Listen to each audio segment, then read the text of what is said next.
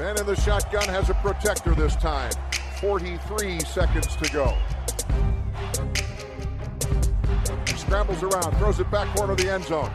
Santonio with a touchdown! I don't know how he did it! What a throw, what a catch, what a game! No, Mike twenty-three, call fifty-seven. That! Suffocate him! Make him miserable! All game long, get us the ball back! You could love him or hate him, but he was proud. Hej, du lyssnar på Veckans N F L med Mattias Olsson, Lasse Thoman och Rickard Olsson. En podcast som presenteras i samarbete med gameday punkt se och av oss på n f l supporter punkt se. Hur är läget med er, Lasse, till exempel? Det är bra. Brukar den presenteras av oss på n f l supporter punkt se? Är det någon ny fräck grej du har lagt in där? Det gör ju det ändå sant. Vi är och sponsrar oss själva. Jag ljuger ju inte. Nej, det är sant. Jag bara noterade, satt och lyssnade hur duktig du var på att komma ihåg allt du ska säga där i början. Ja, det är mycket. La du in lite extra sån där honung i teet där, det var bra. Ja, ja. Eh, nej, nej, det är väl bra med mig. Eh, fruktansvärt. Jag satt innan vi spelade in här, trodde jag var i god tid för podden, så skulle jag slå in en julklapp. Och konstatera att vissa saker lär man sig aldrig. Jag kan fast inte slå in julklappar då. Nu kan man inte heller gå till butik och, och köpa grejer och få det inslaget, utan nu får man det hemskickat, postorder eller vad det nu är, och så ska du slå in det själv, och det ser så jäkla fult ut verkligen. Det där har jag aldrig fattat. Det börjar, det börjar alltid snyggt för mig, men sen så liksom slutprodukten blir ändå alltid, det är någonting som blir, blir snett liksom.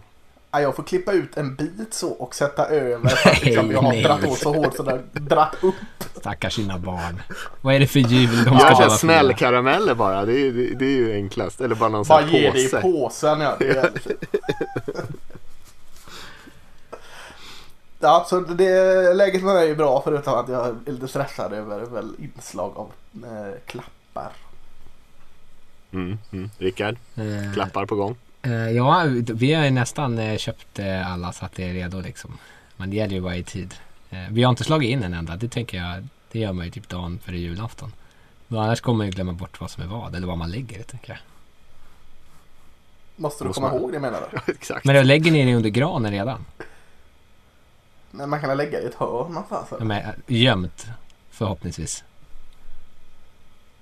På. Våra barn ja, kommer ju gå och rycka här. Upp varenda sak de hittar. Om det står en kartong som de inte känner igen ute i förrådet, det tänker ju inte de på liksom. Det skulle det stå inslagen, då skulle de ju vara och klättra hela dagen. Ja, lära dem lite disciplin. nej, nej, det är ont. Jag hade gömt min sambos julklapp inne i garderoben under massa kläder i en låda, och där lyckades hon liksom hitta den av någon, på något konstigt sätt, oklart vad hon gjorde där inne, och sen så bara råkade hon liksom kollade på liksom poststämpeln och kollade vilket datum det var skickat och göra liksom lite så här research, och så och sen så tyckte hon att jag var dålig som inte hade gömt den tillräckligt bra. Det var ju sjukt bra. Jag lever med en jävla detektiv här hemma. Ja, ja. N- nog julklappsnack. Nog juligt, ja. Mm. Ja, vi ska prata lite slutspel idag hade vi tänkt. Eh, kolla lite hur det ser ut där, och det är ett nytt format och lite nya grejer, så vi ska prata lite om det, hur vilka lag eh, som eh, har, sitter i förarsätet kan man väl säga, för att ta sig dit också. Och som vanligt ska vi göra lite spaningar och lyfta lite profiler och sådär, men vi kan väl börja med och titta lite snabbt på den här veckan som var, och det blev ju, det var ju väldigt mycket bra matcher på pappret. Det blev ju kanske inte riktigt så spännande i de flesta. Många blev ju faktiskt ganska stora utklassningar och en del lite sömniga affärer så där, och det som räddade oss var väl egentligen primetime-matcherna och framförallt Monday Night Football, eller vad säger ni om det? Ja, Monday Night Football var ju bland de bättre matcherna i år. Helt klart grym. Ja, jag, ni sa ju åt mig att se den i sin helhet, så jag har inte hunnit kolla den än. Och det är ju skam förstås. Men eh, jag ska försöka njuta av den sen. Kan njuta av när, när Mattias eh, drar fram sina recensioner kring den. Ja, ja, och då kanske man spoilar den lite. Ja, alltså, jag vet ju hur den slutar. Du, det, du, du, ja, vi skiter i att prata om det. Spoilerna för, för, spoiler för Rickard. Det är vettigt. Ja. Det är vår julklapp till dig, Rickard. Vi säger ingenting om den här matchen. Och till våra lyssnare framförallt. Ja, nej, men vi kan, ska vi börja den matchen som spelades sist kanske mellan Browns och Ravens, eh, som eh, blev superspännande såklart, och jag tyckte det fanns väldigt mycket och, intressant att prata om där. Eh, det var ju eh, en sju jäkla massa poäng, den slutade ju, ja, slutade den i slutändan fyrtiofem, fyrtiosju fyrtiotvå med, för att det blev en, en safety där precis på slutet.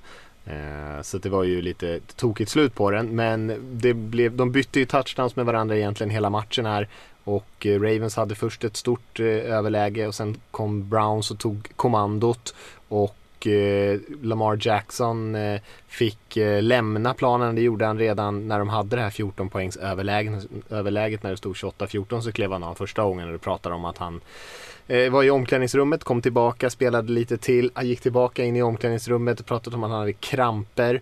eh, Trace McSorley var inne på sista driven när, när Ravens skulle försöka vända tillbaka den här matchen. Trace McSorley då skadade sig, och, och Och Lamar Jackson kom springande från omklädningsrummet på fjärde down och kom in på fjärde och fem och kastade en touchdown på fjärde och fem. En lång passning till Marquise Hollywood, äh, Marquise Hollywood Brown där. Så lyckades man ta tillbaka ledningen i den där matchen. Browns kom tillbaka en gång till och tog tillbaka ledningen och, nej, eller kvitterade matchen, och sen så mm. drev Ravens för ett femtiofem yards field goal av Justin Tucker för att avgöra matchen då, eller gå till det som blev fyrtiofem fyrtiotvå eh, i en helgalen match där det inte var så mycket försvarsspel men väldigt mycket anfallsspel. Avslutade med safety.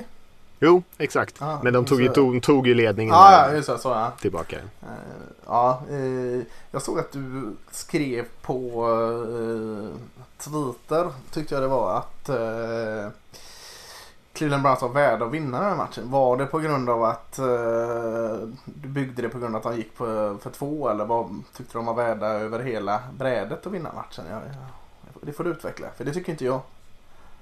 Nej, men jag tyckte att de var lika bra som Ravens, så att vem som helst kunde ha vunnit den här matchen, så att visst var de, jag tyckte att de var värda att vinna den, men det var väl mer att det handlade om att jag tyckte om, tyckte om deras beslut, som kändes både eh, vågat och liksom och rätt på många sätt, för de gick ju för två poäng när de hade, de låg under med fjorton poäng, eh, och då när de gjorde sin första touchdown för att ta igen då, och eh, hade, låg då efter den, de sex poängen för touchdown, låg de åtta poäng efter, istället för, för att kicka ett field goal och sen då potentiellt göra en till touchdown och kicka till field, eller extra, en extra poäng då, och kicka en till extra poäng och gå till liksom lika, så gick man för två efter sin första touchdown med åtta poängs underläge, och det, det gillade jag. Det är ju den statistiskt bästa spelet, och med tanke på hur deras anfall spelar så var det ju eh, säkert ännu bättre än vad det är för liksom generellt om man räknar.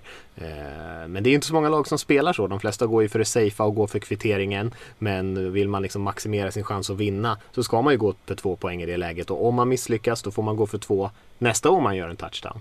Och, mm. och, lycka, och lyckas man med tvåpoängskonverteringen så kan man ju kicka ett extra poäng på sin andra touchdown och sitta i en enpoängsledning. Så det finns ju mycket fler möjligheter där helt enkelt. Eh, och det beslutet gillade jag verkligen. Mm. Vad känner du, vad var liksom eh, avgörande då? Varför vann Baltimore till slut? Var det, det var ändå en oerhört heroisk känsla när eh, Lamar Jackson kom liksom lubbande ut från eh, omklädningsrummet, eh, stannade knappt till, tog hjälmen on the fly, kändes lite mer, och, och så bara gick in och la den här eh, lilla lobbpassen på eh, Marquise Brown. eh, Det var en jäkla sagolik stund där. Sen gick ju Baker upp och gjorde en touchdown till i sig. Men eh, ja, vad, vad, vad kan varit eh, avgörande för Baltimore? Ja, att de hade bollen sist. var ungefär så. Ja, alltså, jag menar, jag tänker, ja, för det var ju ingen som, alltså Ravens stoppade ju inte Browns överhuvudtaget, och inte tvärtom heller. Så att det, det mm. var nog bara liksom det anfallet som hade bollen sist. Sen har man ju också Justin Tucker, ska man ju säga. Så att eh, alla lag hade ju inte vunnit matchen i den där situationen. femtiofem yards, ganska långt field goal. Men det kändes liksom ändå som att han skulle sätta den. Men som ja, du sa där... Ja, det kändes ju klart. Och det är ju absurt bara det. Men det var ju en heroisk. Jag tänker att liksom divisionskamraten där, Ben Roethlisberger, som vi ofta pratar om, att han kanske ibland lägger sig ner och tar sig lite för vaden där, så att han ska få ställa sig upp och spela hjälte. Han satt nog hemma liksom och tog anteckningar och liksom dreglade över. Det där måste jag testa. Gå till omklädningsrummet, komma ut ja. igen och sen vinna matchen på fjärde down. Det är det. För i må- många sätt kan man ju säga att det var hela Ravens säsong som hängde på ett spel, när Lamar Jackson kommer helt iskall ut ur omklädningsrummet på fjärde down, har en chans på sig. Eh, och det är ju eh, ett av de häftigaste spelen den här säsongen. Ja, också så väldigt så här typiskt för Cleveland Browns, som har en jättefin säsong. Fortfarande en fin säsong efter den här, fin, och kommer ha fortsatt fin säsong. Men liksom, de kan inte toppa det med att slå sin liksom ärkerival Ravens på något sätt. Liksom allting faller de väl in. De spelar jättebra, Baker spelar jättebra, eh, många stunder av säsongen försvaret spelar jättebra. Men det här jäkla Ravens som, som eh, de avskyr liksom, det, det, äh, det kommer förlusten ändå liksom. Ja. Eh, måste ju ändå kännas. Det gör nog det. Det, det. Sen var det inte riktigt lika viktig match för dem, men det är klart, det känns nog inte så när man spelar den. De ville nog jätte, jättegärna vinna den här matchen och, och visa att de liksom har kommit till det här stadiet nu. Som, de har ju varit det bättre laget den här säsongen. Mm, men, det, men, men det var ju kul att se Lamar Jackson, tycker jag, i, i gammal god form. Han har, man har inte ja, känt jäklar, igen honom ja. så mycket den här säsongen, och i den här matchen så var han ju så bra som, som han kan vara, och framförallt kanske att han sprang bollen. Han hade ju nästan inga passyards överhuvudtaget en större del av matchen, men i slutet när han var tvungen att passa för att vinna så gjorde han det med klockrena passningar. Så eh, han var ju magisk här, och eh, Ravens hade ju inte haft en chans om han inte hade varit där. Nej, nu, nu måste jag bara, elefanten i rummet är väl ändå det här att han gick han verkligen ut för att stretcha ut eh, kramper. Alltså jag är bara, Eller jag har bara följt Twitter. Det känns att spekulationerna var att han hade ett, ett annat ärende när han var där inne. Ja, han har ju själv förnekat det på Twitter. Så. Robert Griffin den tredje skickade till och med ut någon bild på den här, någon meme när D K Metcalf jagade fatt Budda Baker, och så har han skriver typ eh, om det är Browns, och så har han en bit lagt på D K Metcalf som han skrivit eh, Lamar after pooping. Så ja, han såg han såg lite lättare ja. ut faktiskt när han kom tillbaka. Uh-huh. Ja, vem vet. Men ja, det var ju kul att han kom ut och ändå eh, såg så pass pigg ut. Eh, det är klart att kramper, vem vet hur jobbigt han hade det där på plan, men han, det såg ändå ut som att han eh, var i ganska bra form efter han kom ut ur omklädningsrummet. Mm. Han hade inga krampkänslor veckan innan mot eh, Cowboys i alla fall, men det, han behövde inte ta sig till de nivåerna riktigt då. Ja, kanske så. Kanske så.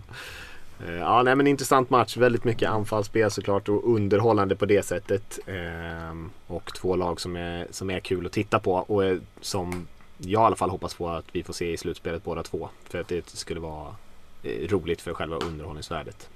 Mm, jag håller med.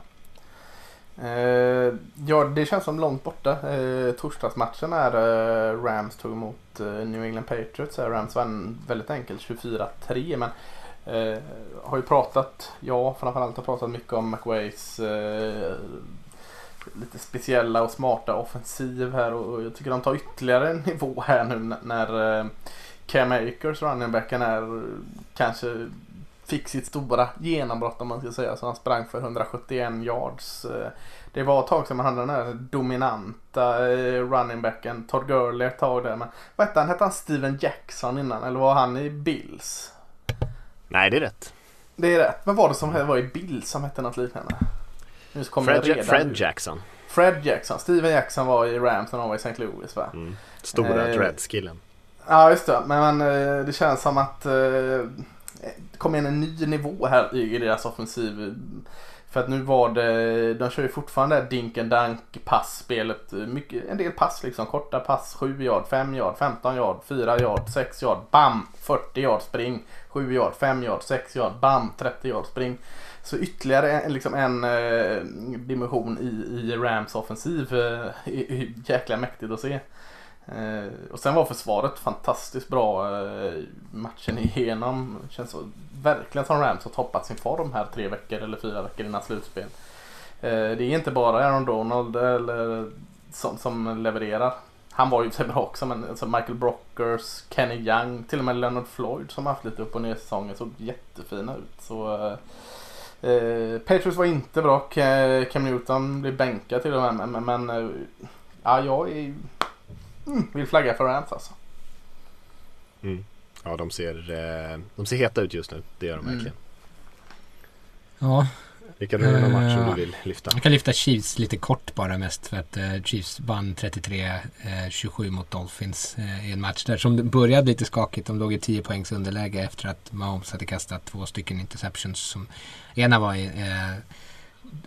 tippades, eller vad ska man säga, slogs på linjen utav en defensiv linjespelare och sen plockades, och den andra var en passning till en receiver som var lite för hög som han då tappade och plockades. Eh, men mest bara för att på något sätt, man pratar alltid om Chiefs som att de är så sjukt jobbiga att göra med, och det är de, visar de verkligen den här matchen att åh nej, vi ligger under med tio poäng, ja, vi bryr oss inte, det är ingen panik, utan de bara piskar iväg eh, hur mycket poäng som helst och på massa olika sätt, med Tyreek Hill som springer bollen, med Pat Mahomes som passar bollen, eller med Michael Hardman som på en punt return som gör en touchdown. Och så känns det som att från att det, liksom, det ser ut som att Dolphins här, ah, de kanske kan utmana här, till att aha, det är hopplöst bara liksom femton minuter senare. eh, Ju, alltså, även i en match där det såg så här jämnt ut stundtals, om man på poängen kan man tänka att det såg jämnt ut även in i slutet, och de, Dolphins hade ju ändå en chans i slutet, men eh, att, att det är ändå ett styrkebevis att de kan vara så där explosiva och så där, precis så där som man var förra året när man kunde, trodde man kunde räkna ut dem, och så bara totalvände det innan man ens hinner reagera. Så med, sjukt imponerande. Verkligen, jag tänker på de här Houston-matcherna i ja, slutspelärerna liksom. Det var ju klart liksom, Houston hade skrällen. Mm. Nej, det var, var inte ens jämnt i slutet liksom. Det var ju den här jämnare, men ja, jäkligt fakt, tolv ett, och man känns som man inte liksom pratat om Chiefs tillräckligt stort liksom. Är de, är de mer liksom allround, är de bättre i år än förra året till och med? Jag vet inte, de är inte sämre i alla fall, tycker jag. Jag vet inte om de är det, men de är nog lika bra ungefär, ja. Är man lika beroende av Patrick Mahomes att han ska leverera varje match? Det känns ju som att de inte är kanske. Men han gör ju det ändå. ja, ja, ja, det är sant. Nej, men de är ju, ja, Mattias, du skickade ut någon lista där på de som leder receiving yards, så de är väl Kelsey och Hill är väl två och tre. Jag menar om de är det nu fortfarande efter den här veckan, men de var det inför i alla fall. Och det, så Kelsey är etta. Ja. Det säger ju en del om liksom, eh, hur potenta de är i anfallet. Ja. Verkligen. Vi har inte pratat så mycket faktiskt om Travis Kelce, men han gör ju en fullkomligt historisk eh, säsong. Han leder ju hela N F L receiving yards. Eh, vad jag vet så har aldrig en tight end eh, vunnit eh, den, och eh, han kommer ju slå ganska mycket rekord troligtvis mm. med den här säsongen. Ja, Mike Gesicki på andra sidan där i Dolphins också jäkligt underskattat. Två bra tight ends i den här matchen. Mm. Mm, mm, verkligen, verkligen. Jag tycker vi kan säga någonting om Steelers-Bills-matchen. Den var inte så jättespännande. Jag tycker Bills vann den ganska klart i, i slutändan. Eh, men, eh, och de gjorde, de gjorde också ganska mycket poäng, och det blev var mycket snack också om eh, Stefon Diggs som gör en jättematch, Josh Allen, Bills anfall och sådär. Eh, men jag skulle säga att Bills anfall hade faktiskt ganska svårt mot det här Steelers-försvaret. Steelers försvar spelar ju väldigt bra. De hade ju i stort sett bara tre poäng där innan halvtid och hade ju knappt flyttat bollen mot Steelers, och sen så blir det ju lite pick sex från Big Ben och sen så lossnar det för Bills anfall i andra halvlek. Men Steelers anfall däremot mm. och vad de lyckas göra mot Bills försvar, det är väl det som tycker jag är storyn i den här matchen. Steelers anfall gör nästan ingenting på sextio minuter tycker jag. De har ungefär en eller två, en och en halv bra drive på hela, se- på hela matchen, och annars är det extremt stelt, och det pratas om tappade passningar, en såklart en faktor, men jag tycker inte det är långt ifrån hela förklaringen. Och vi var ju inne lite grann på att Steelers har kanske inte riktigt sett ut som det här obesegrade laget. Nu har de förlorat två i rad här och man har problem. Vi var tidigt inne på det bara några veckor in i säsongen tror jag, att är James Conner verkligen tillräckligt bra och var en ledande running back för det här anfallet? Eh, för springspelet har ju knappt varit en faktor i år, och det här Dink and Dunk-anfallet med Big Ben i passningsspelet inte heller så här top notch. Så att anfallet har ju ganska stora problem, eh, medan försvaret fortfarande är ett av de bästa i ligan. Men det, frågan är hur långt det kan räcka när man börjar möta, för Bills är inte det enda laget eh, i N F L som har den här typen av anfall som Steelers kommer möta, eh, och det är svårt att hålla dem borta en hel match. Så där finns lite att jobba på för Pittsburgh, men eh, en imponerande match för, från Bills sida i alla fall. Mm, jag såg första halvlek och tyckte det var bland det tråkigaste jag sett, och sen satt jag kondens på andra och då hände allting, så att jag valde fel halvlek och se hel där. Ja, nej, det hände inte mycket i första. Eh, inte så spännande, men alltså det är i övrigt här Washington eh, mot eh, San Francisco. Washington vann med tjugotre femton, men noterbart är ju att det är ju inga, alltså Washington sätter ändå tjugotre poäng på brädet utan att någon offensiv poäng, om man inte räknar eh, Dustin Hopkins tre field goal, så är det ju eh, bara försvaret liksom som levererar poäng åt eh, Washington. Eh, Och att vinna, eh, visserligen mot ett eh, ordentligt skadeskjutet fyrtionio, men ändå att vinna utan att sätta liksom några poäng, för anfallet ser ju bedrövligt ut. Men Chase Young eh, var ju helt fantastisk den här matchen. Man för, förstår ju varför han valde så högt. Och han är ju inte ensam där, Montez Sweat och Daron Payne och allt var då eh, imponerande på något eh, oimponerande sätt att vinna som Washington gör. Det är väl den perfekta liksom mästaren för N F C East, känns det som. Ja visst, det är en riktig ful ankung alltså, det här ja. laget. Precis som kanske kompisarna i New York där i Giants. Men mm. eh, ja, jäklar vad de är bra på, på det de är bra på. Och jäklar Aha. vad de dåliga de är på de andra. Men ja. Det räcker ju mot ett fyrtionio som saknar typ tjugotvå starters. Så eh, då går det ju bra. Mm. Men det, det var kanske inte så intressanta matcher. Man kan i alla fall nämna att vi hade ju två med, med slutspels eh, påverkan. Raiders, Colts och Vikings, Bucks. Och där vann ju Colts respektive Bucks relativt bekvämt. Eh, vet inte om man ska, vill du säga någonting om Raiders matcher? eh, nej, det såg ju bedrövligt ut för Raiders försvar. Eh, bra för Colts. De är ju mer eller mindre säkrat sin egna slutspelsplats. Och för Raiders så ser det ju... Eh, det är ju statistiskt möjligt, men det är inte möjligt när man tittar på produkten på planen. Nej, och samma sak för Vikings kan man säga, kommer ju få det lite tufft. Men vi ska prata lite mer om slutspelsracet senare, så vi behöver inte säga allting där. Jag tänker om vi ska se om vi har någon liten spaning. Kan vi bara, bara nämna, får jag nämna, Jalen Hurts gick och slog Philadelphia Eagles, ja, och slog New Orleans Saints, men Jalen Hurts som såg uh, Uh, ut som något annat än Carson Wentz i varje fall. Så uh, det måste vi nämna bara liksom, att uh, tummen upp för Jalen Hurts innan vi går vidare. Verkligen helt, helt rätt. Det var ju en ja. av de stora skrällarna den här veckan. Eh, missade jag att nämna där. Det, uh, ja, Jalen Hurts såg ju faktiskt bra ut. Han, uh, det var väl lite... såg väldigt lugn och sansad ut och sprang bollen för över hundra yards själv. Passade mm. några viktiga passningar och... Uh, mm. Ja, Saints som hade hade de nio raka vinster eller något sånt där i den här matchen, så. Mm. Ja, det är möjligt. De var mm. Ja, nej, men bra. Ja, kanske skulle bänkat Wentz lite tidigare. Jag tycker jag tjatar att han är varje vecka. Typ så. Ja. Får se hur det går för Eagles här på sluttampen. De har ju faktiskt en teoretisk möjlighet fortfarande mm. till slutspel. Eh, ska vi spana lite? Mm, vi spanar. Vad vill du spana på, Mattias? Ja, jag har inte så kul spaning, så jag kan börja med den. Den är eh, eh, ganska lame ändå. Men jag tänkte på det här lite grann med... Eh, vi har ju pratat om att det inte är någon publik på matcherna och hur det kommer påverka. Och det har ju påverkat på många olika sätt. Men eh, jag måste ändå säga att jag är ändå hyfsat eh, positivt överraskad över eh, liksom energin i matcherna ändå. Jag satt och kollade på...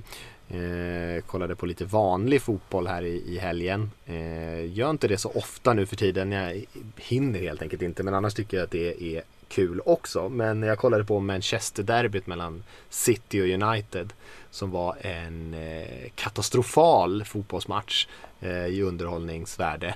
eh, Och jag till och med till och med i studion efter det så sa man att Eh, det här, den här matchen slösade bara bort nittio minuter av våra liv. Och så brukar man inte säga från det sändande bolaget liksom. Men, men energin på plan här var ju katastrofal. Det är liksom, och det pratades då också om att så här, det, när publiken inte är där och lagen egentligen inte måste vinna utan det kostar mer att förlora, ja, men då, då blir det den här typen av matcher, noll noll matcher som, där ingen ens försökte, alltså det var knappt ett skott på mål på nittio minuter.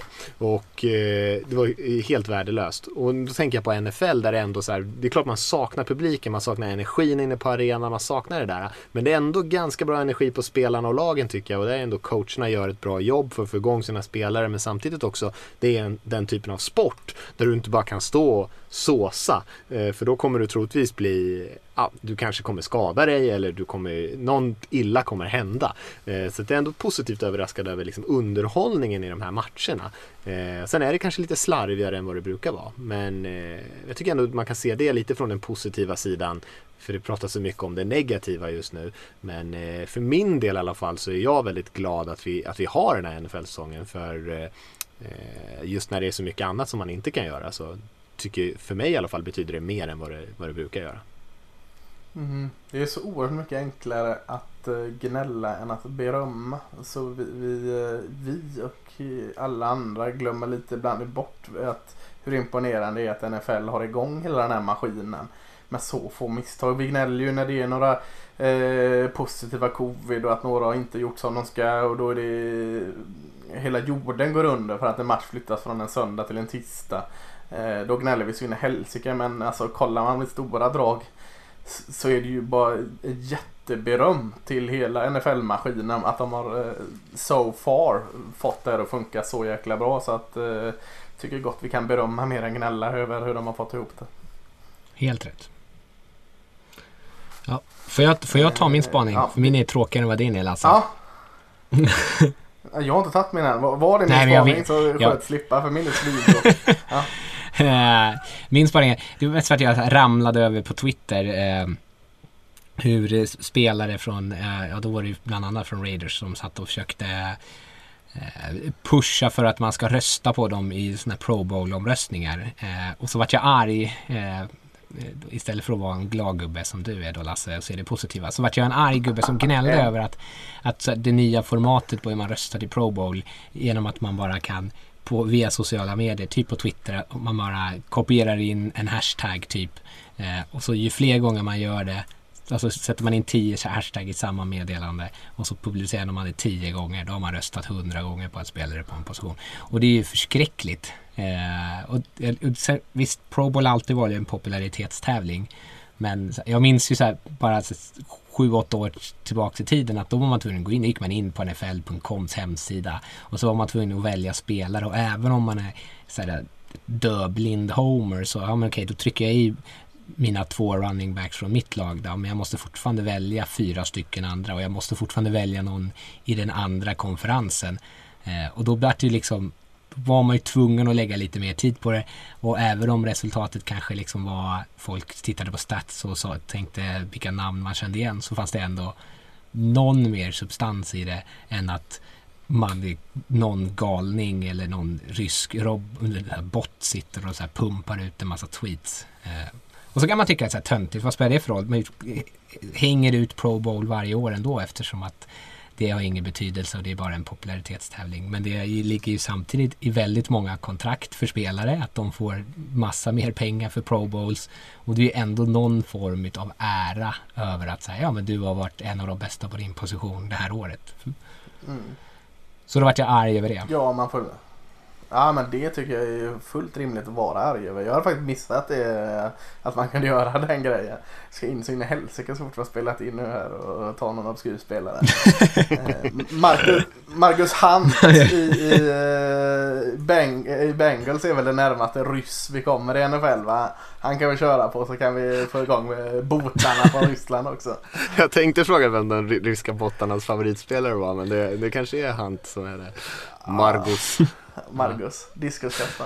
Ja, nej, jag håller med. Alltså, Pro Bowl är ju vad det är, men som du säger, det är ju någon form av så här årets spelare som koras på något sätt, även om det är statistik förskönat, så att eh, ära och även pengar då i kontrakt, så att eh, det låter väldigt bizarrt tycker jag. Undrar om de har helt släppt det bara för att det finns ju den här All Pro som har liksom sett som den seriösa ett tag, men att man ja. nu bara har gått hundra procent all in på att Pro Bowl är eh, mer en rolig grej än någonting annat. Eh. För det, är ju, det, det här blir ju inte så jätteseriöst såklart. Och det var inte så jätteseriöst från början, men det var, det var mer seriöst än, än det här. Det handlar väl om engagemang, antar jag, att man, det, det blir något. Ja, men det är klart, det är klart det gör. Men det kan man ju skapa på många sätt. Men då betyder det lite att man ger upp liksom Pro Bowls ja. kvalitetsgrej om man håller på på det här sättet. Mm. Ja, min spaning är inte heller så jätterolig då, om vi ska vara riktigt tråkiga med våra spaningar. Det är för inte alls så länge sedan, och vissa säger väl det fortfarande, eh, den här gamla klyschan att defense wins championships liksom, alltså att försvar vinner mästerskap, eh, har ju folk älskat att säga. I New England har väl burit lite det mantrat där ett gäng år med ett väldigt starkt försvar, men kollar man bara bak förra året med, med vilka lag ändå som var där uppe i toppen, Baltimore Ravens, Kansas City Chiefs, eh, vad var det mer? Eh, Uh, New Orleans Saints var också ett offensivt starkt lag, fyrtionio var på bra på båda sidor, Packers offensivt starkt, Seahawks offensivt starkt, och, och, och kollar man även i år här liksom, lagen som är i toppen, så är det ju de offensiva uh, lagen tycker jag som, som ligger högt, så, uh, med Bills och, och Cleveland, uh, Tennessee, ja, Chiefs då såklart, och ja, och mer förlag Green Bay fortfarande offensivt bättre, Tampa är väl det också, så att jag vet inte, det är mer en fråga liksom, är det, har, har det vänt lite i hela N F L att, eller är det bara en gammal klyscha som hänger med, eller vad, hur ska man ställa sig till en sån, är det offensiv fotboll som vinner de senaste åren? Ja, skulle jag säga på det. Ja, mm. Jag tror det också. Lite har det ju blivit, alltså regeländringarna har ju varit på gång ett tag, att man har gjort det lite enklare för anfallet för varje år, men det har ju liksom bara fortsatt, ehm, och det gör det nog inte så, så, mycket, så, så enkelt att bygga ett lag kring försvaret. Och sen så, vi pratade ju lite grann om det eh, här inför också, att det är så många av de lagen som faktiskt har ett bra försvar just nu, de har ju inte bara så här halvdåliga anfall, utan de har ju fullkomligt urusla anfall, mm. eh, och det kanske gör att eh, att även om det är en slump att det kanske kommer något för lag som har, ja, men kanske det tolfte bästa anfallet med det bästa försvaret, för då tror jag säkert att man kan vara med där uppe, men man kan liksom inte ha det trettioförsta bästa anfallet, då spelar det ingen roll om ditt försvar är det bästa i ligans historia, du kommer ändå inte eh, kunna slå de bra lagen som har bättre anfall. Så jag tror att, eh, men det var länge sedan vi hade ett lag som hade bra försvar flera år i rad eh, ändå. För vi, det, det, Patriots-försvaret pratade vi om särskilt kanske förra säsongen, där de hade en riktigt, riktigt bra säsong, men, men det är ju inte så att de har varit här dominanta flera år i sträck. Eh, de har ju ändå varit väl, det var ganska länge sedan vi hade ett, de har ändå varit väldigt bra. Alltså det var ju, det var, de var ju aldrig liksom i bottenhalvan av eh, ligan, försvaret. Nej, nej, nej, nej. Men ändå så här, de har ju inte varit eh, topp fem varje år till exempel. Det har de ju inte varit. Nej. Eller eh, nej. Ser du emot mig? Ja, inte varje år, men de har ändå varit där uppe. De är, ja, jag skulle säga att de har varit topp tio varje år, och de har nog varit topp fem några av dem när de var så där bra. Mm. Men ja, mm. tänker du, när är det senast då? Är det ditt Seahawks där eller? Ja, det är det senaste jag kan tänka mig som var, som var så tydligt mm. försvarsbetonat eh, och, och, och som liksom höll i ett par år med att vara samma typ av lag. Det känns som att det är lite mer huxflux på de senaste ja. åren med mm. ja, men det kan jag defensiva lag. Bears försvar till exempel, som har varit så här dominant när de vann jättemånga matcher, men sen nästa säsong så vinner de liksom fem matcher, och då är det ju inte, då har man ju inte riktigt eh, gjort det eh, mer än ett Nej, år liksom. Precis. Nej, det kan jag köpa. Mm. Bra, fick vi rätt ut den frågan. Mm. Jag gillar att vi alla säger att våra spaningar är dåliga. Jag tycker ändå att de, de är liksom okej. Okay. Ja, det är dåligt självförtroende. Jag sa inte att de var dåliga, jag sa att de var lite tråkiga. Det var inte så mycket, min handlade inte så mycket om matcherna, det var mer om Pro Bowl. Nej, det gör väl ingenting tycker jag. Eh, ska vi ta och lyfta varsin profil också? Eh, mm. Spelare, eller coach som Rickard nu har vidgat till. Mm. Ja, jag eller någon släkting eller något. Eh, nej men jag, jag kan börja. Jag har faktiskt ingen ägare. Jag har en spelare som eh, avgjorde den här Monday Night Football, och det är ju i Baltimore Ravens kicker Justin Tucker. Eh, som är helt grymt bra. Eh, som du sa, det Mattias avgör han i matchen med ett femtiofem yards field goal med två sekunder kvar, och allt vad det innebär press, och att femtiofem yard faktiskt är ganska långt. Eh, så kändes det liksom som att ja, Justin Tucker sätter den. Det var, man blev inte blir inte överraskad när han sätter den, och, och han är ju liksom, det är så oerhört skönt att ha den spelaren liksom, att luta sig mot en kicker eh, som är så jäkla bra. Eh, och, och han har ju en eh, gedigen historia. Han, han kommer ju, det här är ju min favorit för att han kommer från alla mina eh, happy places, som man säger så. Eh, från mitt favorit high school då, Westlake i, i Austin. Eh, Drew Brees, eh, Sam Ellinger och lite andra är därifrån. Sen spelar han college i Texas, så som i mitt, eh, mitt college där.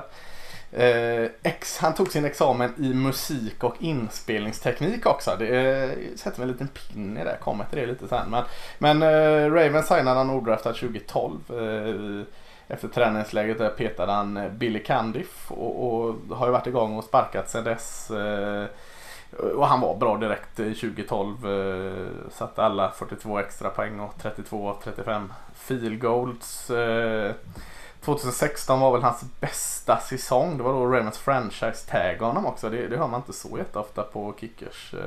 Så att han trettioåtta av trettionio. Och nu spelar han, eller förra år tror jag det var, fick han fyraårskontrakt för värt tjugotre, cirka tjugotre miljoner där. Men, men han, han har ju stats som liksom backar upp. Det är en av de positionerna som jag tycker man kan luta sig ganska mycket åt stats när man pratar om kickers. nittio komma åtta procent av sina sparkar sätter han. Ettusentvåhundrafemtiotvå poäng har han sparkat in. Han är cirka ettusenfyrahundra poäng bakom rekordet där som Adam Vinatieri har på tvåtusensexhundrasjuttiotre. Så att det är svårt att räkna ut hur många field goals han måste sparka direkt här, för det är ju extra poäng inblandat också. Men om man Om man dunkar in ungefär fyrahundra field goals till och så löper extra poängen på, så, så, är, han, så är han i kapp. Så, så vi hoppas på det där. Men N F L-rekord sitter han inne på en hel del. Han har most accurate kicker i N F L:s historia till exempel. Mest säsonger med trettio plus field goal under en säsong, alltså mer än trettio field goal. Det här är också så gott och gott. Längsta field goals i en inomhusarena har han. Den, den, det är sånt här inomhus E M i friidrott i Lissabon och sånt. Sånt här inomhus. När han satt sextioett yard i Detroit tjugotretton inomhus. Den, den har han nog högt på sin spismantel. En annan rolig, första kicken med field goal från tjugonde, trettionde, fyrtionde, femtionde och sextionde i samma match. Alltså plus tjugo yard, plus trettio, plus fyrtio procent, plus sextio i samma match. Den tycker jag är cool. Mm. Eh, han är också första och vad jag vet enda kicken med tre stycken plus femtio yard field goals i samma match. Eh, eh, han har också flest femtio plus yard field goals under en säsong. Eh, tio stycken tjugosexton. Snabbaste spelaren någonsin och nå tusen poäng är han. Eh, så att liksom rabblar upp allt det här om Justin Tucker som, som är eh, helt fantastiskt. Men, men om jag går tillbaka till det som är lite kul som man kan tänka på extra med eh, Justin Tucker är hans examen i musik här. För eh, eh, han är klassifierat tränad basbaryton. Vet, vet ni vad det är eller? Nej. Mattias, du, du har en hum om vad basbaryton är.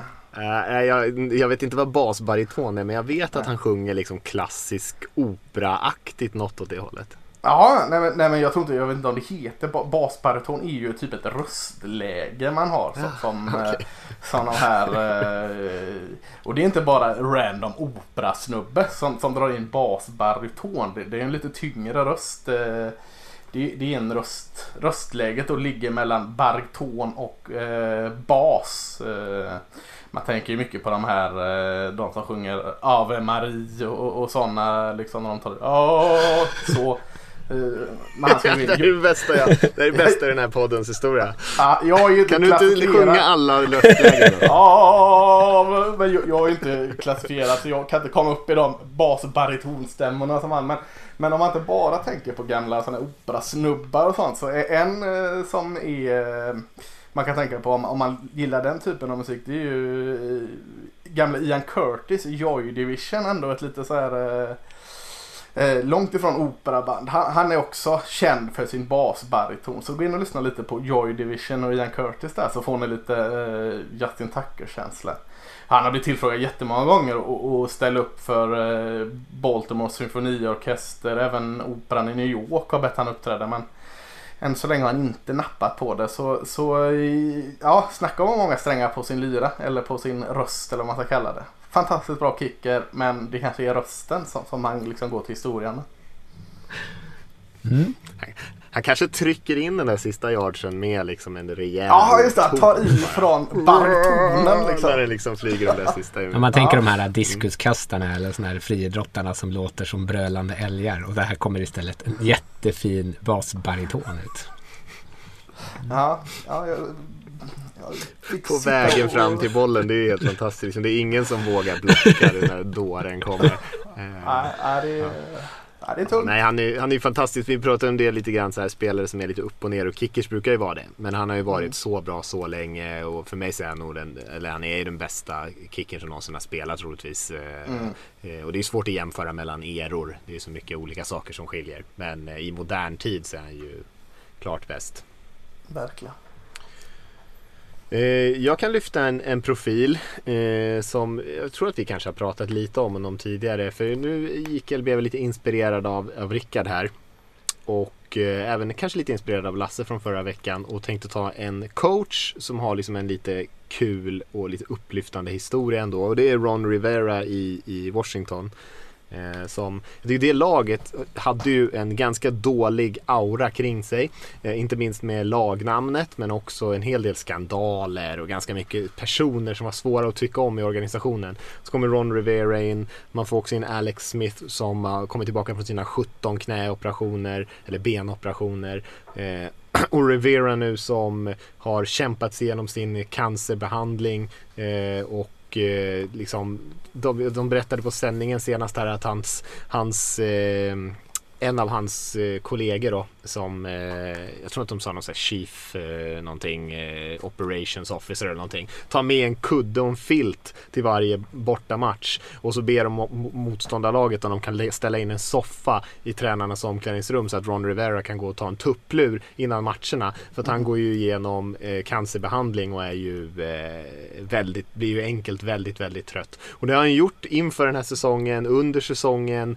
och liksom det fortsätter fortfarande att ha effekter av det, och det är ju fantastiskt att han står där på sidlinjen med sina dubbla masker, såklart, för att han är ju eh, i superriskgrupp på alla sätt, eh, och liksom drar det här Washington-laget genom det här, eh, och han eh, har ju alltid varit en bra coach. Han har ju coachat allt från, han spelade ju själv i det här Bears nittonhundraåttiofem-försvaret som är så berömt som kanske det bästa försvaret någonsin, när han själv spelade linebacker. Sen har han coachat eh, alla de här duktiga linebackers i Chicago med Urlacher och Briggs, eh, så hamnade i Carolina där han coachade upp Luke Kuechly och eh, en del många andra duktiga spelare både på linebacker och försvarslinjen, och nu kommer han hit till Washington, och det tar inte, inte många minuter innan han liksom har satt sin stämpel på det här laget. Eh, och jag tycker alltid när man ser Ron Rivera intervjuer, eh, allting sådär, alltid på glatt humör, alltid supertrevlig, och det är väl det, den typen av rykte han också har om sig i ligan. Väldigt, väldigt omtyckt coach av eh, alla, har inte aldrig hört någonting negativt om honom egentligen, eh, och att han står där eh, med vad han har gått igenom eh, och coachar kanske det här laget som inte har någonting att göra i närheten av ett slutspel, eh, och sitter i riktigt bra läge för att ta sig dit, med inspirerande spelen då på plan, även fast det inte alltid är så kul att titta på, är någonting som jag tycker är värt att lyfta ändå. Absolut, det är en fantastisk resa han gör och har gjort, helt klart. Mm. Ska lägga till att jag var sur på honom en gång den här säsongen, så, så jag har, har haft en fiende. Ja, eh, nej, Men när Andy Dalton fick den här fulsmällen mot, mot Washington och fick hjärnskakning, eh, så tyckte ju Ron Rivera, förstod inte vad folk menade att den var ful. Han tyckte ju den var clean. Då, då blev jag lite sur på Andy. För, för det var det ju långt ja. ifrån. Också ja, solen har sina jag, jag har aldrig hört honom. Ja, jag, för jag håller med vad du säger. Han, han uppfattas väldigt ofta som väldigt sympatisk. Var det i Hard Knocks eller var det den där andra serien All or Nothing som de hade Panthers? All or då? Nothing. Ja, det måste ja, just det. Eh, då kändes han också väldigt, väldigt eh, ja, men liksom trevlig. Mm. Schysst snubbe helt enkelt. Mm. Schysst snubbe. Ganska bra coach. Ja. ja. Eh, jag ska lyfta en av dina spelare, Mattias, som vi också pratat lite om, och det är Jamal Adams, safety i Seattle Seahawks. Eh, och det gör jag mest för att han den här veckan så slog han rekordet för antal sacks av en Eh, en secondary spelare, alltså en cornerback eller en safety, eh, när han fick sin åttonde och en halvte sack eh, totalt för säsongen.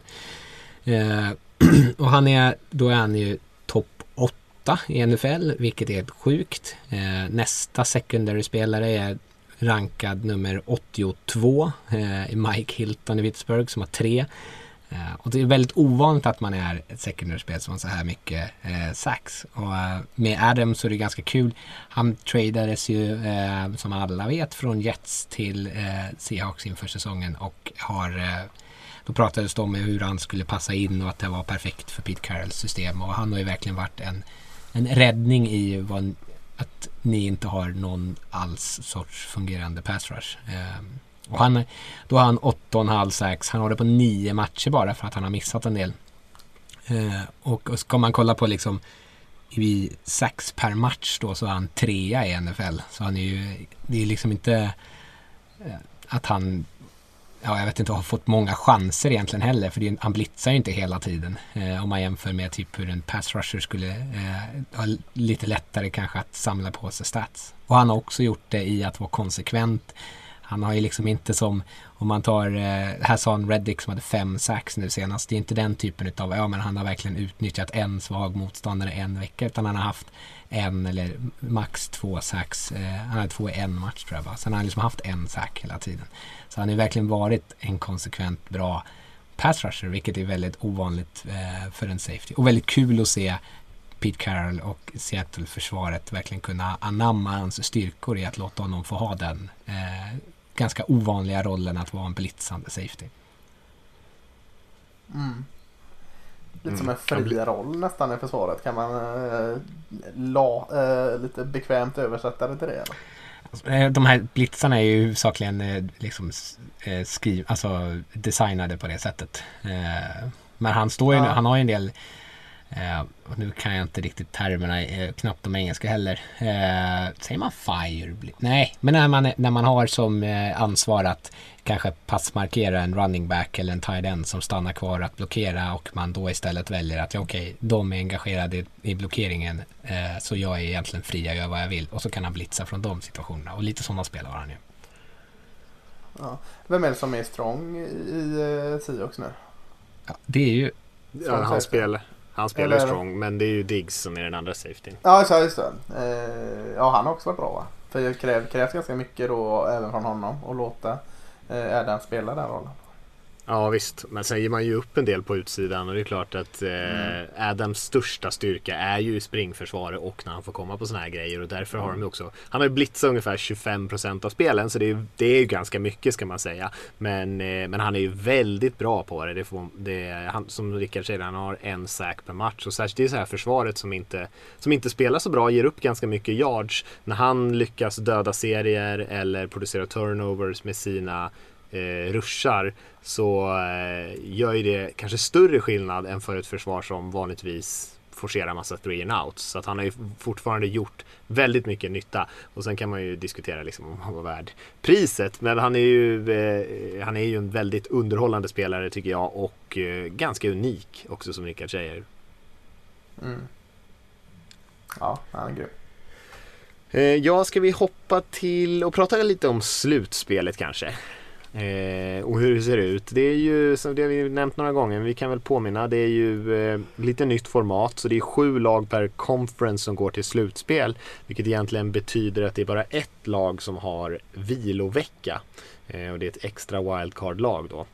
Eh, så att det är ju divisionsvinnarna och sen eh, tre stycken wildcard-lag. Och sen ser det det laget som har då flest antal vinster då som, som får vila första veckan, medan de andra får ta, åt, ta, ta sig an de bättre lagen, eller de lagen som har slutat lite bättre i tabellen får ta sig an ett av de lite svagare lagen på sin hemmaplan. Och så har man alltid hemmaplansfördel om man är högre sidad än sin motståndare. Så kan man väl säga att det är i alla fall. Mm. Mm. Och det är ju lite uh, intressant, det är ju ganska nytt. Det är, nu får vi se lite grann hur det påverkar. Vi har ju inte sett så mycket hemmaplansfördelar den här säsongen. Det har ju knappt varit en faktor faktiskt. Nej, det är ju helt klart eh, spännande, jag vet inte vad man säger, men en inte-faktor då liksom, att man behöver inte gnälla då att laget från N F C får börja hemmaplan. Det kanske inte spelar så stor roll då att de orättvist får börja hemma. Men, men vilka, vilka lag, för att bara komma in här lite i slutbilden, är det, det är Steelers, det är Chiefs och så är det väl Green Bay Packers och New Orleans Saints, va? Det är de fyra lagen är klara, va? Mm. Ja, precis. Det låter mm. rätt, ja. Mm. Ja. Eh, och sen har vi sex lag som inte har en, ens en matematisk chans att gå vidare, men de behöver inte ta upp det. Men... men eh, just nu som det ser ut nu så är det, är det, om man bara ska rabbla för rabblandets skull, så är det ju i, i A F C så är det Chiefs som är etta, Steelers tvåa, sen är det Bills, Titans, Browns, Colts sexa, och det här bonuslaget just nu är eh, Miami Dolphins på åtta fem. Eh, de ligger före Baltimore Ravens som också är åtta fem just nu. Eh, och i eh, N F C så är det ju Packers som etta faktiskt, och Saints tvåa, Rams, Washington, Seahawks, Buccaneers och Cardinals som just nu är, är på slutplats i de båda. Om, om vi fortsätter på den enkla vägen, vågar vi låsa in några mer lag här i, i slutspelet redan nu förutom de som redan är där? Alltså i... i...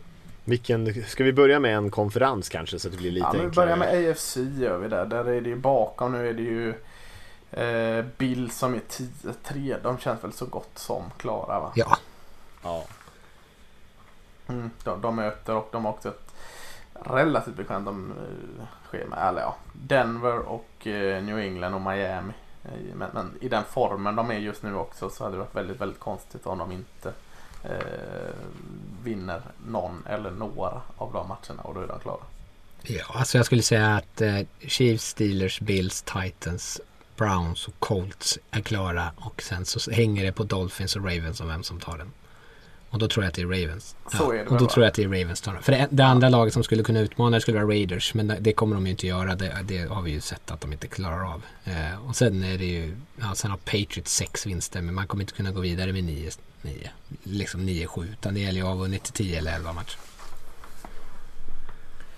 Jag skulle säga att Raiders däremot mm. mycket väl kan vinna sina tre sista matcher. Alltså det, det ser jag inte alls som uh, galet. Uh, men frågan är om det ens räcker. Då ska ju då ska ju, ja, då ska de ju vinna över Dolphins och Dolphins så att de liksom får uh, vad ska man säga, mötet mot dem, för nu torskar de mot Colts, det var därför den var så viktig eh, för, ja, för båda de lagen. Eh, och Ravens, de har ju det lättaste spelschemat i N F L kvar, eh, tror jag i alla fall, eller alltså när jag tittar på vilka, vilka de möter. De har ju, nu ska vi se så att jag inte förser mig, de har Jacksonville, Giants och Bengals, eh, så de har en cakewalk till att plocka elva vinster, och då har ju Raiders ingen chans.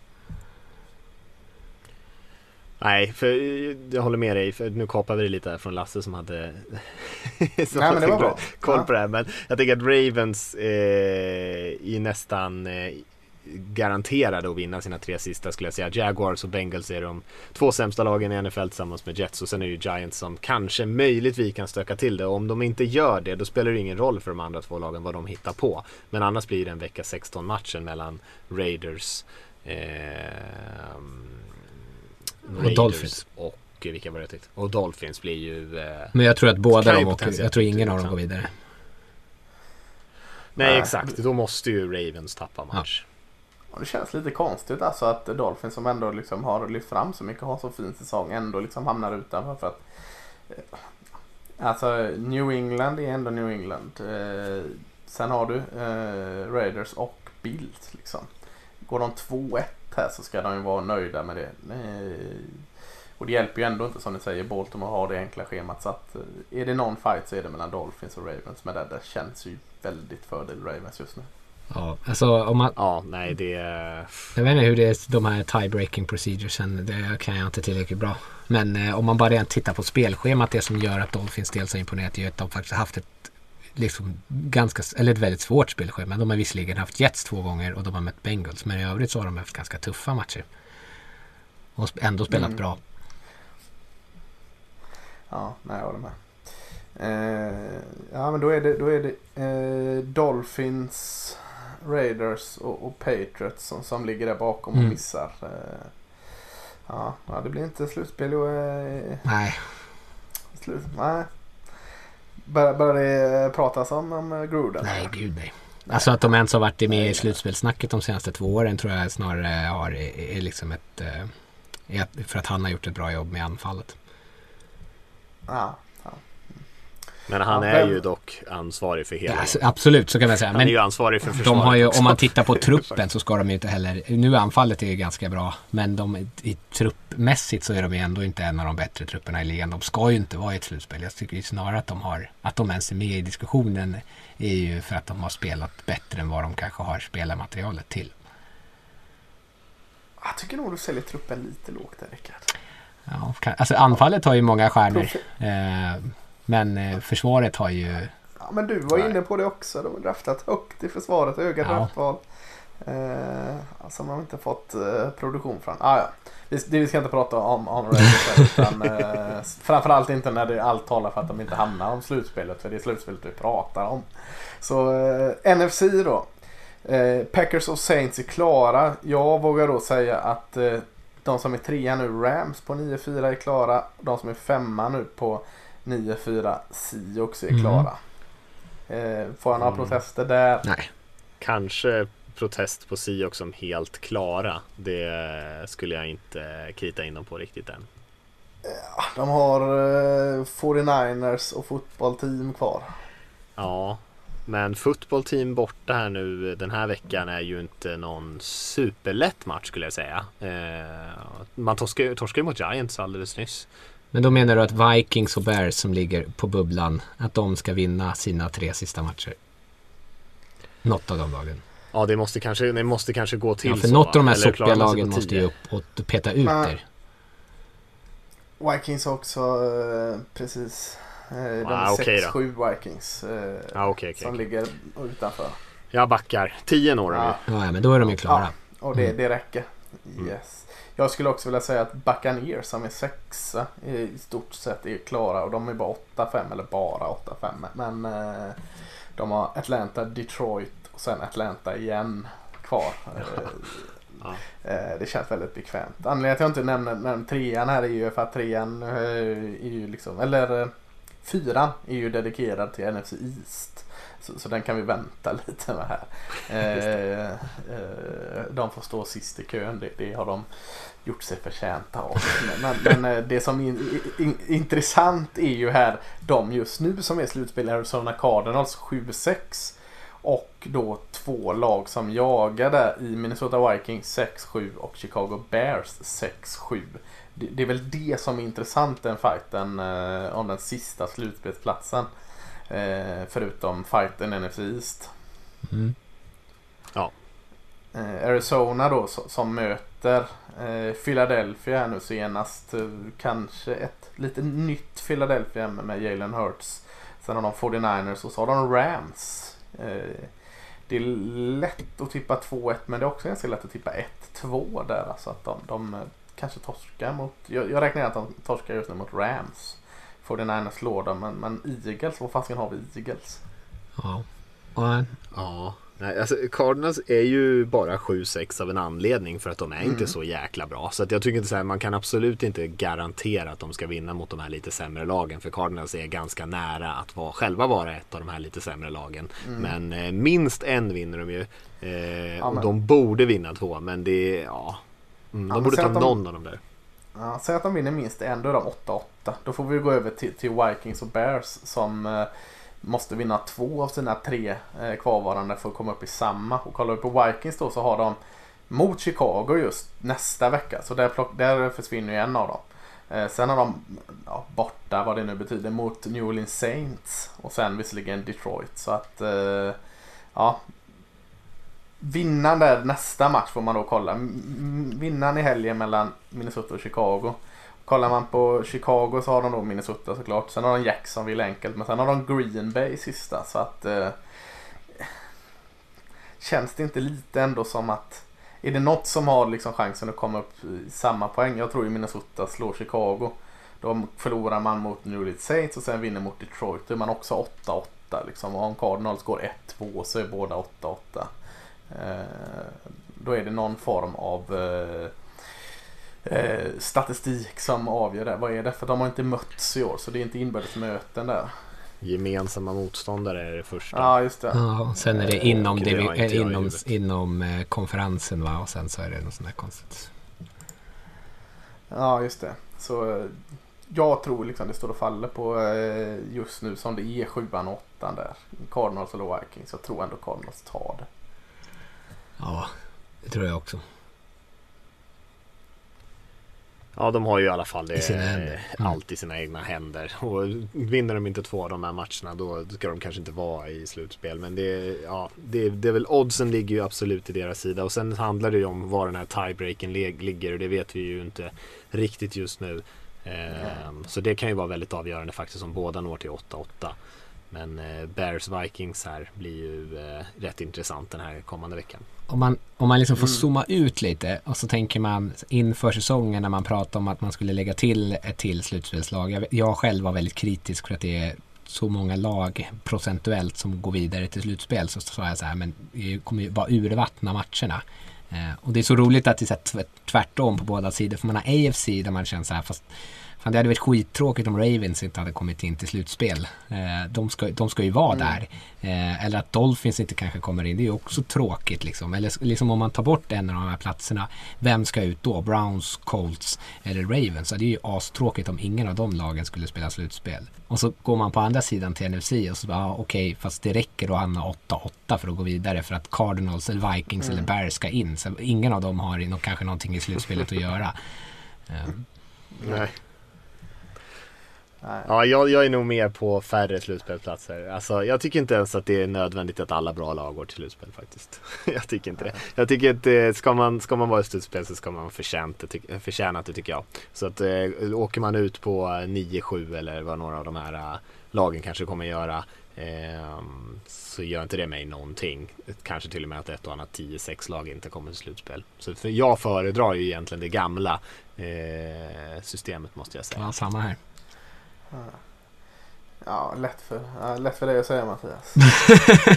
Men det, kände, det kändes också som att det var lite mer belöning för de bra lagen. Det var två lag som fick vilovecka, ja. Det var liksom lite mer så. Nu är det bara ett lag, så att, och nu den här säsongen, det finns bara en plats att spela för. Resten, resten är lite skitsamma var man kommer eh, ja. Av de andra sex platserna, känns det som. eh, Och så då blir det ju liksom, jag vet inte, man får inte mycket fördel bara för att man har liksom varit, om du går typ fjorton två och så något annat lag gått femton ett, så har du en, knappt någon fördel jämfört med de lagen som kanske ramlar in på nio sju, eh, förutom att du spelar hemma då, då. Men eh, det är ju eh, kanske lite, jag, jag, tycker, jag hade ingenting emot att de fick lite extra fördel efter att man har spelat en så bra säsong. Den konsekvensen är ju det värsta, alltså kommer ju ha störst skillnad i att det är bara ett lag som får en vilovecka.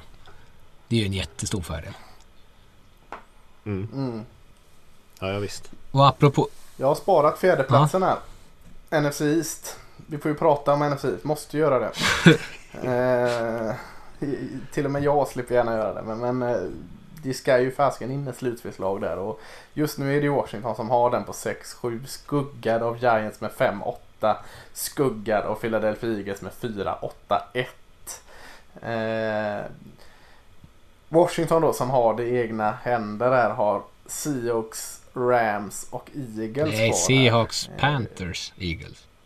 Ja, förlåt. Panthers och Eagles. eh, helt rätt. Eh, så, så en vinst av de här tre ska de väl få in, va? Ja. Det kan man ju tycka, då, ja.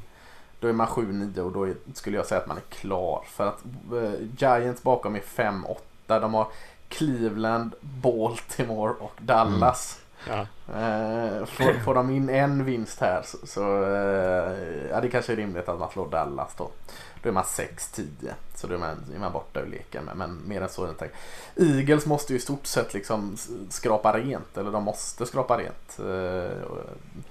Man har Arizona borta, man har Dallas borta och man har Washington hemma. Ett ganska bekvämt... Mm. Äh, ja, men, men det är rent hus. Då är Eagles där. Och att äh, faktiskt Washington förlorar en match... Äh, äh, Två matcher måste Washington förlora där för att göra det. Så att, eh, det är väldigt mycket om och men där. Eh. Men, men det är möjligt att Philadelphia vinner tre och Washington förlorar två. Då är, så, så jag tar bort New York Giants ur leken och säger att vinner Eagles går de tre noll och Washington går ett två. Vilket eh, jag tror de gör. Så, så är det, då är det Eagles i, eh, i slutspel. Är det så? Då har de ändå en god chans tycker jag. För att jag menar, det är ju... Jag tror ju att eh, Philadelphia... har möjlighet att vinna de där tre matcherna. Nu kommer ju Cardinals vara favoriter mot Eagles såklart, men eh, de har nog en ganska god chans, för jag tror att Washington, det är ju Panthers som är eh, Seahawks-matchen, det är klart de, de har chans att vinna den, absolut, men man skulle ändå säga att de är ganska hyfsade underdogs just nu, och sen så har man då Panthers-matchen och den är ju, den borde man ju ta. Carolina har ju förlorat eh, massor av matcher i rad där nu och spelat eh, riktigt dålig fotboll och eh, den borde ju Washington ta. Så, och så, då slutar det i så fall vecka sjutton då med den där eh, N F C East derbyt om, om Philadelphia. Ja, det kan ju bli en grym ja, sista match fett, så alltså. Att eh, Washington vinner, förlorar mot Seahawks och vinner mot Panthers och så går Eagles och vinner mot Cardinals och Cowboys, så är det en direkt avgörande match. Det var det förra året med mellan Eagles och, och Cowboys, typ sista veckan som, som Eagles vann, näst sista kanske det var. eh, Men då måste ju Philadelphia kanske... skaka om lite i N F C också genom att slå, slå Cardinals då. Ja, precis. Eh, precis. Så eh, mm, eh, lite spänning finns det kvar trots att det är de flesta är liksom ingraverade i slutspelet redan. Med med N F C får man ställa en fråga nu? Ja, ja, vänta, ja, med N F C så vad man kan också kan lägga till där är om man tycker sig A F C så är det ganska klart att Chiefs kommer få sin eh, sin bye week, även om de det är en del matcher kvar, det är inte helt givet, men det är svårt att säga att de ska torska här, eh, förlora den platsen. Men i N F C så är det ju då Packers på tio tre, Saints tio tre, Rams nio fyra, Seahawks nio fyra. Den bye weeken är ju verkligen upp, eh, eller alltså up for grabs, eller alltså, den, vem som helst kan ju få den. Mm, jag tänker Green Bay som just nu har den, samma tio tre precis som Saints, har ett ganska trevligt spelschema. Man har Panthers, man har Titans i sig och man har, och har Bears. Mm.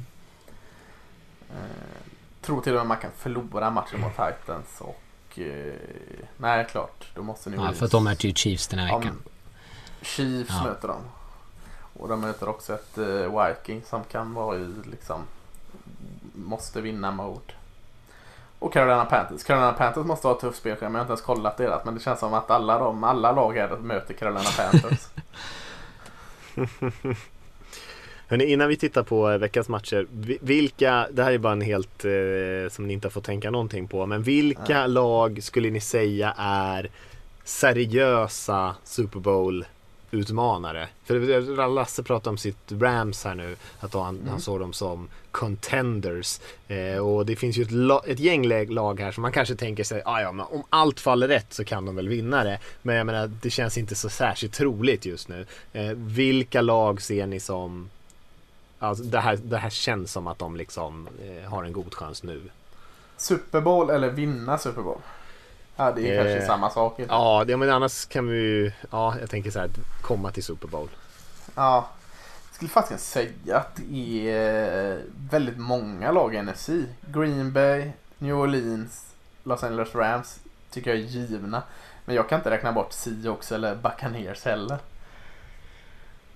Ja, de tre första tycker jag ja. I alla fall tydliga. De andra, ja, de är väl såna där som kanske, ja, det måste hända en del grejer mm. rätt. Man har inte varit överraskad av något av de lagen, var, eller inte jag i alla fall, i Superbowl. Seahawks hade jag nog blivit mer kanske förvånad än kanske att Tampa Bay, men de har sett sig ja, upp och ner ut, ja, men ja. kanske Tampa Bay. Nej, jag håller med, de tre, de tre ja. första, Packers, Saints, Rams. Ja, ja, Packers, Rams. A F C då? Ja, det är Chiefs mm. såklart.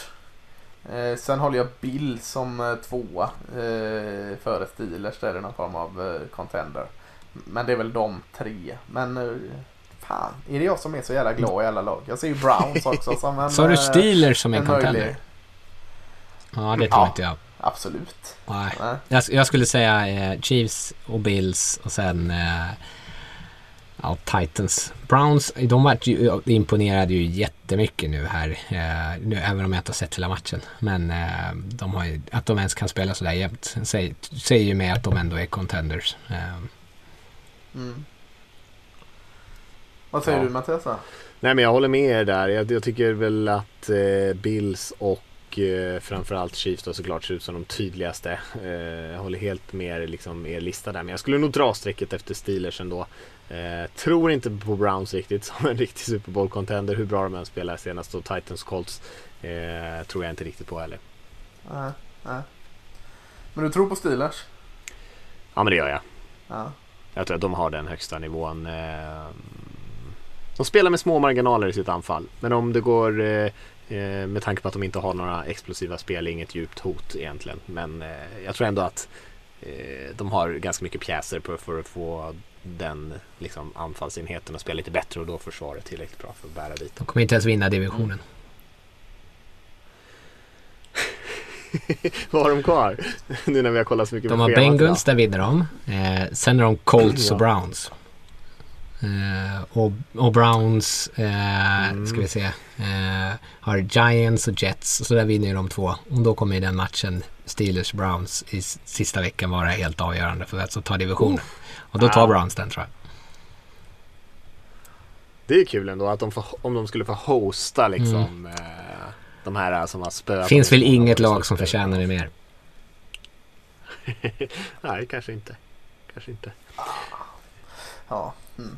Vad, vilket, eh... det är ändå kul, jag tänkte ha det som en spaning att det går så bra för Bills och Browns just nu. eh, Nu torskar Browns tyvärr i en liten hjärtskärande förlust där den här veckan. Men ändå, de här lagen som du vet som hade alla de här rekorden, Bills har ju tagit sitt slutspel nu, men hade så här tjugo till tjugofem år utan slutspel, och, och Browns har ju fortfarande den eh, oket att bära på, eh, att de på något sätt eh, ser väldigt bra ut just nu. Men eh, torsk för Browns, men de ser ju ändå bra ut. Bills förtjänar att komma till Super Bowl och få en kick igen. Det är de bra på ändå. De är ah, bra på det, det får man ah. säga. Ah. Eh, ska vilket vi titta... Lag...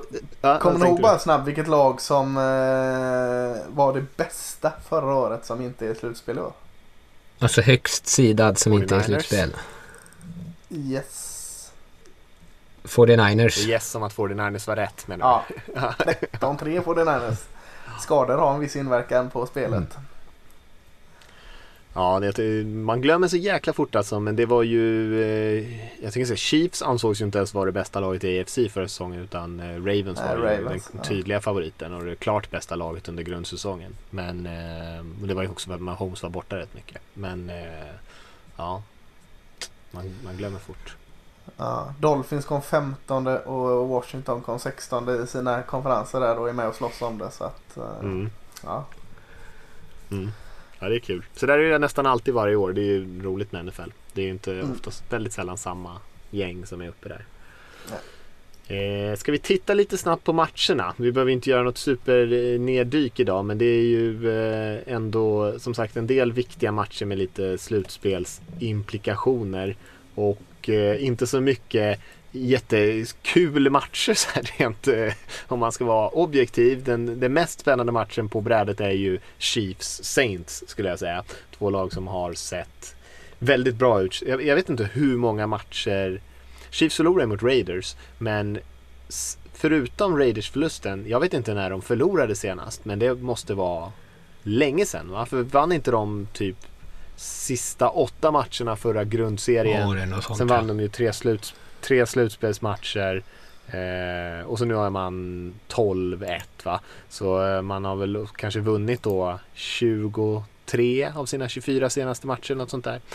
Eh, och Saints då, som hade nio raka vinster och nu torskar det här senast. Eh, så det är ju verkligen ett stormöte, får man säga. Ska jag berätta den sista, ah, sista matchen var fast. Jag tänkte jag skulle skryta med det där. Jo, det kan jag. Sista matchen de förlorade var jag på plats. Ja, mot Titans i Nashville. Yes, den övertidsmatchen i, i Nashville där. Yes, ja, det var en jävla mm. match. Det, vad var det ja. för tid på året, höll jag på att säga? Ja, det var tionde november tjugonitton förlorade de, förutom den Raiders-matchen sist. Det är kul ja, att ett lag i ligan i alla fall bjuder på dans. Mm. Ja, faktiskt. faktiskt. Ja, vad tror ni om den här matchen? Den känns lite kul ändå, va? Det är ju förhoppningsvis kanske Drew Brees tillbaka. Ja, är det? Eller kommer de fega? Låta han liksom läka ordentligt? Ja, det borde de ju göra. Men jag vet faktiskt inte hur nära han är att komma tillbaka. Nej. Det lär ju påverka. Nej. Ja, nej, men den känns väl kul oavsett, tänker jag. Med tanke på att Saints försvar... Eh, visade vissa brister sist mot Eagles såklart, men, men eh, har ju faktiskt steppat upp och spelat väldigt bra mot eh, då eh, superoffensiven Chiefs. Bara den matchupen känns ju väldigt rolig. Eh, Andy Reid mot Sean Payton känns också som en rolig mm. match, så att eh, väldigt många goda ingredienser där. Ja, nej, super, framförallt så tycker jag eh, det här Saints-försvaret, jag tror att de är rankade etta i, i ligan just nu. Eh, kanske, i alla fall in, de var det inför matchen mot Eagles, och jag tror att de är det fortfarande. Mm. Eh, så på det känns ju kul. Det, de har ju väldigt många flera bra corners. Hur ska Lattimore spela? Hur gör de och Kelsey? Eh, liksom alla de här skillspelarna på utsidan känns det som en jätterolig matchup att följa. Ja. Ja, jag håller med. Men det finns ju andra, alltså, roliga, jag vet inte hur, liksom, vad man ska lägga in för värdering i det ordet, men, men eh, viktiga matcher då i varje fall. Eh, jag tänker ditt Seahawks som möter fotbollsteam här, fotbollsteam som eh, försvarar sig till eh, vinster, och, och Seahawks som eh, trots inget försvar eh, vinner matcher. Eh, den är ju ganska, i varje fall viktig, trots att Seahawks känns som en stor favorit, så eh, inte given Seahawks äger det, va? Nej, men hörde du inte att jag sa att Seahawks hade flest sacks i N F L sedan vecka nio? Ja.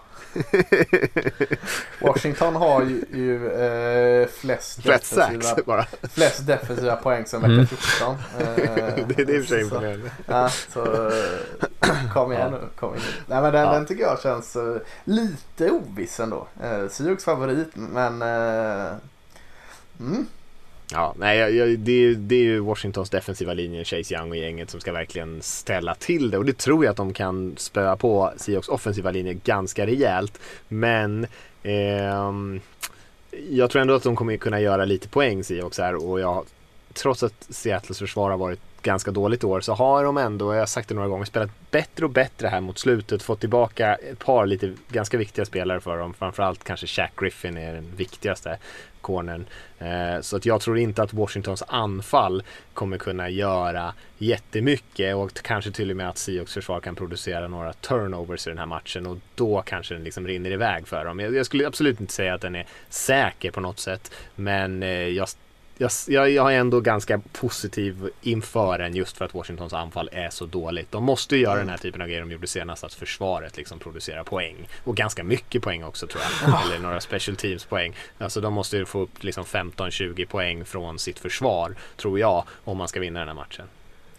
Dwayne Haskins kom in senast, såg inte helt genomrutten ut. Han har eh, alltid förlåtet där kanske från eh, Ron. De har väl ingen val, va? Eller? Eh, eh, Alex Smith skadade sig väl, va? Ja, ja det gjorde han kanske. Ja. Eh, men ändå, han såg, lyckades, lyckades med en passning i alla fall. Det är, ja, exakt. Så, så bra såg han inte ut. Men det var, det var också för kort, passningen. Eller det var ju på tredje down, och så kastade han inte till vad han gjort. Nej. Eh, ja, men sen har vi ju i N F C North en, en, sen, när vi pratar om slutet, det är Bears som heter Vikings. Det är ju sista halmstrået för, för något av de lagen. Det, det kan ju vara av intresse. Mm. Och Bears som nu piskade upp trettiosex poäng senast. Eh, nu kommer de kanske inte kunna göra det den här gången. Eh, och, och Vikings som var nära att vinna. Eh, nej, kul match. Mm.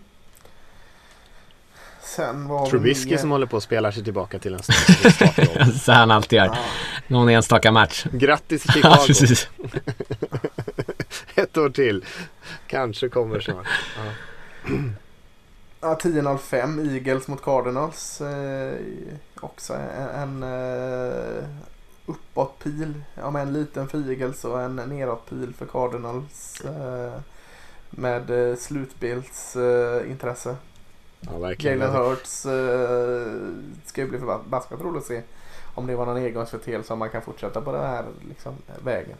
Verkligen. Jag tänker så här, hur mycket vi än försöker fly från N F C East så är de ju någonstans i våra liv hela tiden här. Både i den här Seahawks Washington-matchen som du pratade om nyss om, om eh, den matchen, och sen har vi också Browns Giants också som mm. eh, också är en, en viktig match för båda lagen. Så att det är eh, det finns ju som, som du sa där på i början väldigt mycket viktiga och intressanta matcher, särskilt med slutspelet i, i bakhuvudet, även fast de kanske inte känns så där, så känns som att ena laget kanske borde vinna, men eh, det är ju aldrig säkert i N F L. Nej. Det mest intressanta den här veckan som man inte får glömma, det är att det är fotbollsmatcher på lördag. Mm. Just det. Ja, vad bra att du sa det. Det är ju viktigare reminder än sommartid. Vilken är det på lördag? Bills och Broncos spelar tio trettio. Det är där man, är, där man kan se om man inte är mitt uppe i natten där. Men, och det är ju ändå en ganska kul match. Alltså Broncos, deras försvar är ju fortfarande väldigt bra. De kan nog ställa till även om de inte vinner. Men de kan nog skrämma Josh Allen en halv match åtminstone. Ja, men det är uppe i bergen där, där är Josh Allen svinbra. Han är ju från närliggande Wyoming där. Väderkuba. Uh, ja, jag tänker du hur långt han kommer kasta bollen där? Ja, ja oj, han oj. kommer ju vara, alltså, han kastar väl den hela vägen till Wyoming skulle jag tänka mig, om, om han bara vill. Ja.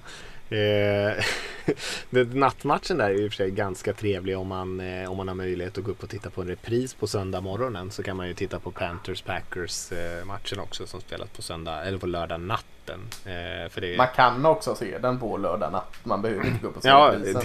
Det, det kan man ju, men det orkar inte jag göra. Det är jag alldeles för trött för. Den börjar noll två femton så att eh, ja. Det, om man är lite uppe där och kutar omkring på natten så, eller kanske kom, kommer hem från något, det är kanske inte så många som är ute på krogen nu för tiden i och för sig, men eh, då kan man ju alltid glida in och kika den matchen. Mm. Hade vi något annat intressant? Eh, känns som att vi har gått igenom det mesta. Patriots-Dolphins-matchen är väl hyfsat intressant, den är viktig för Dolphins. eh, Patriots är ju lite uträknade, men för Miami att eh, slå sina gamla rivaler här och, och sätta sig i position för att nå en slutspelsplats, så är det ju en relativt viktig match för dem i alla fall, även fast den inte känns jätteintressant. Nej, eh, kul liksom det här tronskiftet i, i, i divisionen ändå, alltså att Bills är över nu och Dolphins över. Eh, det är tur att Jets ändå liksom infriar eh, eh, tryggheten i att det finns ett tydligt bottenlag. Det är men den är väl kul så här, nu, nu har jag ingen data på det i huvudet, men jag för mig att så här, Bill, Bill, Bill Belichicks, hans gamla assistent eller, så här, eller underordnade tränare, att han i stort sett alltid vinner. eh, jag tror att han förlorade någon gång mot Bill O'Brien och så var det så här, bara, ah, det är sjukt. eh, så nu möter han ju Brian, Brian Flores då på andra sidan. Det är en kul match bara av, liksom, av den anledningen. Förlorade inte han mot uh, Mark Rabel där och blev tokig på någon grund av att ja, just, Rabel gjorde ja. någon Belichick-grej just mot just det, honom. Det var ju till och med slutspelet. Ja, ja. Just det. Uh, så det kan vi hoppas att Brian Flores gör en klassisk Belichick-grej ja. och så blir Belichick panerar på regelboken. Det, ja, det, det ser vi fram emot.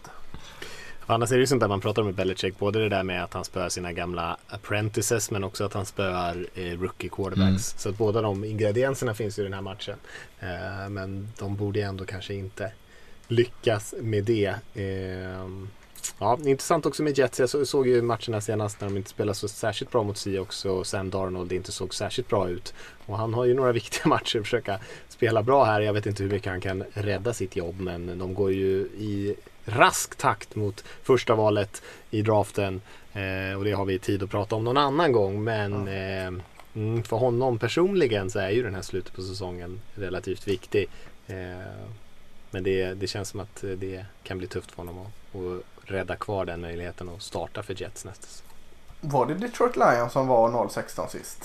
Eller har Browns lyckats med Browns det? Browns efter det. Mm. Ja, just det. Ja. Känns väl ganska tryggt att sätta en slant på att Jets går noll sexton. jag, jag tror det. Ja. Jag tror det. Ja, hörni, det, nu pratar vi mest i cirklar. Känns som vi har gått igenom de flesta intressanta matcherna. Som sagt, det är en hel del som påverkar slutspelet, men kanske inte så där supermånga matcher som känns jättejämna och spännande så här på förhand. Men eh, det vet vi ju aldrig riktigt hur det kommer gå i matcherna. Men, eh, och som vi brukar säga, om ni vill skicka in någon fråga eller eh, något annat till oss, så kan ni mejla det till podcast at n f l supporter dot s e eller skriva på Eh, sociala medier någonstans. Men annars eh, så säger vi så, så hörs vi igen i nästa vecka. Det gör vi. Det gör vi. Ha det gött. Ja, det är bra.